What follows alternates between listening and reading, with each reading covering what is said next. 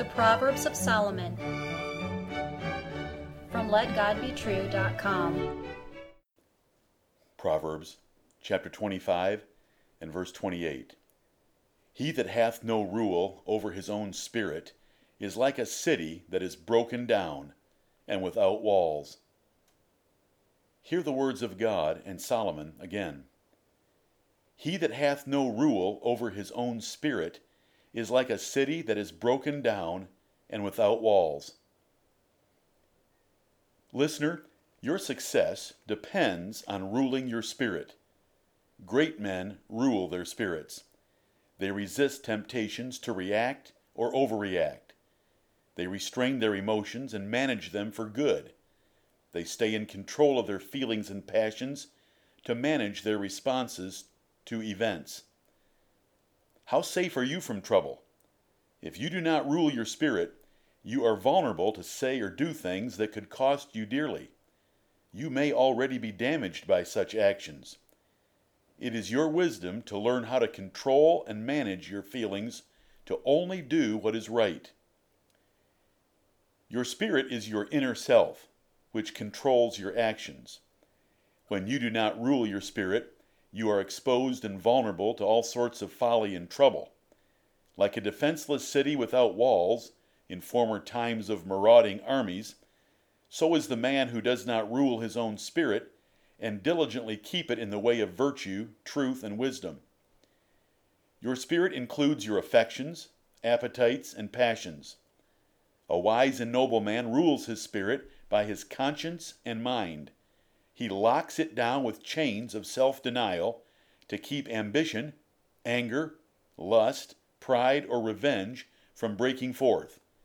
He guides it by a mental commitment to hold fast honor, humility, righteousness, and virtue. He rules his thoughts, his desires, his inclinations, his resentments, and keeps them all in disciplined order. A fool lets his spirit control his actions. He does not resist impulses from his spirit. He lets his spirit direct him.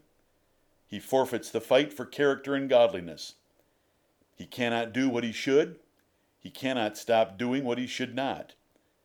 Such men are often angry, generally foolish, often depressed, or always procrastinating, among other faults and sins. They never truly grow up, for they are controlled by childish passions of a depraved heart. In Solomon's time, a city depended on strong fortifications and gates, with great walls surrounding it, to repel incursions by ravaging bands of guerrillas or foreign armies. If the bulwarks, gates, or towers were broken down and the walls taken away, a city was totally exposed to the incursions of any enemy that wished to plunder, pillage, or conquer it. If a city did not invest sufficiently in these means of protection, it could easily be captured. A man without rule of his spirit is exposed and vulnerable like a defenseless city. His spirit is ready to sin with very little provocation and he cannot marshal its power for any real good. He is helplessly, hopelessly, perpetually at the mercy of his enemies, foolishness, lust, and sin, which show no quarter, but regularly ravage his life.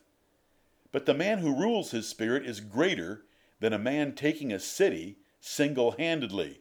Solomon taught that in Proverbs 16 and verse 32. Listener, what tempts your spirit? Are you quick to anger? A sure mark of a fool? Must you talk incessantly? Another mark of a fool. Regarding money, are you an impulsive spender or a hoarding miser? Do you justify imprudent haste as optimism? Or do you call melancholy funks self reflection? Which spirit do you have? Do you rule it? To the bulwarks! Raise the towers, close the gates, build the walls, rule your spirit. Do you talk too much? Or are you depressed and silent? Do you make financial choices impulsively?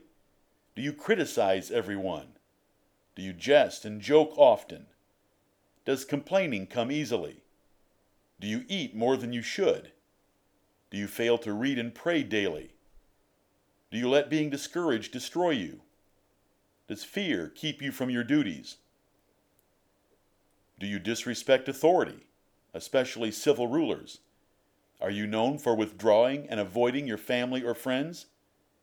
Do you forgive easily, or is it hard?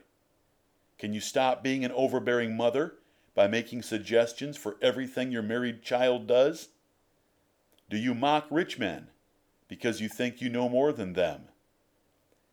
Your life will be plundered and wasted unless you take control and raise a defense. You will never amount to much.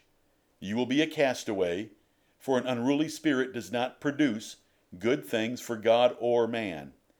You will plunge into sins of commission and omission. To the bulwarks! Raise the towers! Close the gates! Build the walls! Rule your spirit. The greatest battle you will ever fight is the one against your own spirit. Your worst enemy is the depraved and selfish man inside you. It causes the most damage and keeps you from success in life. The most shameful loss is to live and die the victim of your own unruly spirit. And the most noble and rewarding victory is the one over your own spirit. King Saul did not rule his jealous spirit against David which even tried to kill his own son Jonathan. David did not bridle his lustful spirit, which boldly led him to adultery and murder. And Samson, the strongest man ever, was helpless before his unruled passion for beautiful Delilah. Dear listener, do not let these heinous crimes make you confident in your life, for many lesser sins can also ruin a life. Identify your spirit weaknesses. Every man and woman has them. What sins tempt you most? What causes you to fall quickest into folly? Confess your faults to the Lord. Confess to your family or friends. Ask them to tell you when they see a breach in a wall. Take charge of your spirit and crush whatever folly it seeks, and do whatever wisdom it avoids. Now, at the first sign of a bulwark or tower crumbling, pray for the mighty strength of Prince Jesus. Do not trust your own strength. You need His. You cannot relax, for your spirit will take control unless you rule it. By the grace of the Lord Jesus Christ, you can rule it.